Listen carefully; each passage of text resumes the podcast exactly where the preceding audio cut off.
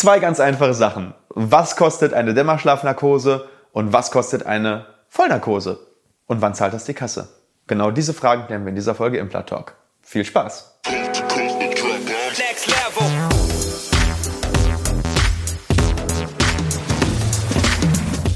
Hallo liebe Community, mein Name ist Dr. Stefan Helker und ich heiße euch herzlich willkommen bei der Audioversion unseres erfolgreichen YouTube-Formates Implatalk.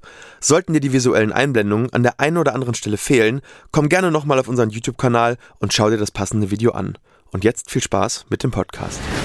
Hallo liebe Implatalk Community, heute gibt's mal eine Shorty-Folge zum Thema Kosten bei Sedierung und Vollnarkose. Warum? Weil ganz viele Kommentare in die Richtung gingen und ich wurde gefragt, kannst du das nicht immer nochmal sagen? Oder in den Kommentaren steht dann, was kostet das eigentlich?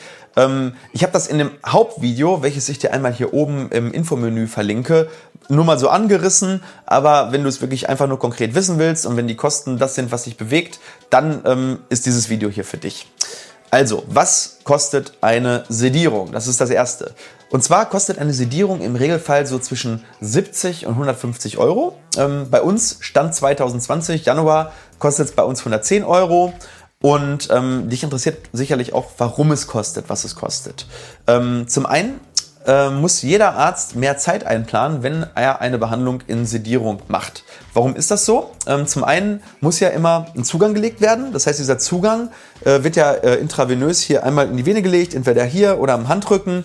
Und das kostet natürlich Zeit und natürlich auch Material. Das heißt, ich muss das Dormicum-Medikament vorhalten, ich muss eine Kanüle vorhalten und natürlich äh, muss ich gucken, dass der Patient schon irgendwie zehn Minuten vorher sitzt.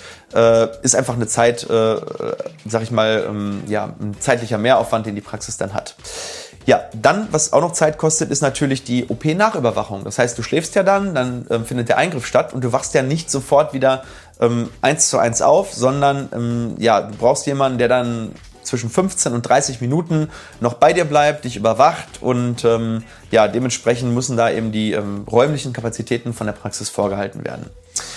Ja, Zweites Thema, Vollnarkose. Ähm, was kostet eine Vollnarkose? Hier liegen die Kosten deutlich höher. Die liegen so, was ich so weiß, so zwischen 250 und 600 Euro. Ähm, Vollnarkose bei uns liegt eigentlich relativ günstig, ähm, hängt sehr stark auch von der Länge der OP ab. Bei einer Sedierung ist es eigentlich nicht so wichtig, weil man ja im Endeffekt ja diese Sedierung, zumindest wenn es ein erfahrenes Team macht, selber macht.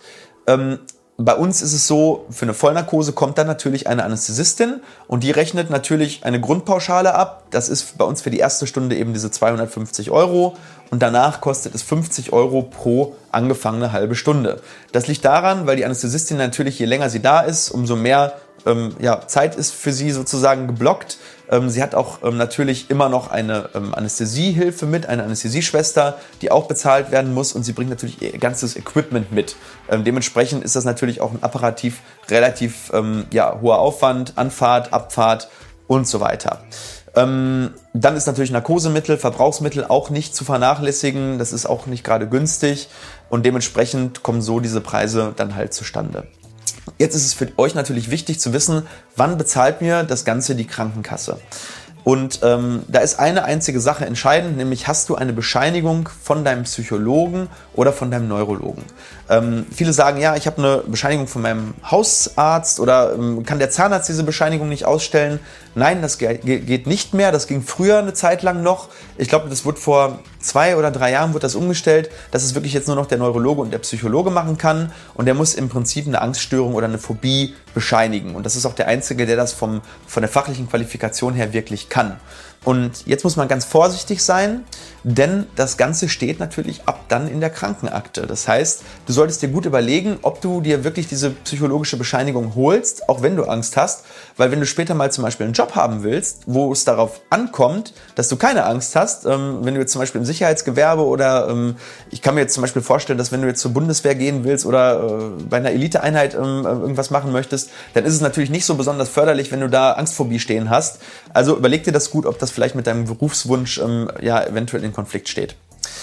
Ja, und ganz wichtig ist natürlich, wenn du sagst, ich brauche jetzt eine Vollnarkose, dann mach frühzeitig den Termin beim Facharzt, weil heutzutage sind teilweise Wartezeiten von ein, zwei oder drei Monaten die Regel und ähm, du hast ja hier sicherlich eine versorgungsbedürftige Situation und dementsprechend bemühe dich da frühzeitig bei, äh, um einen Termin. Frag vielleicht auch nicht nur bei einem Arzt an, sondern vielleicht bei zwei oder drei, wo du möglichst zeitnah einfach einen Termin bekommst.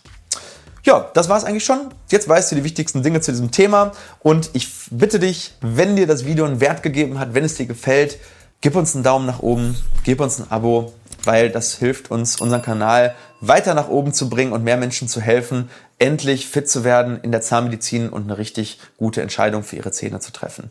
Und dann sehen wir uns im nächsten Video. Bis dahin wie immer eine gute Zeit. Ciao, euer Dr. LK.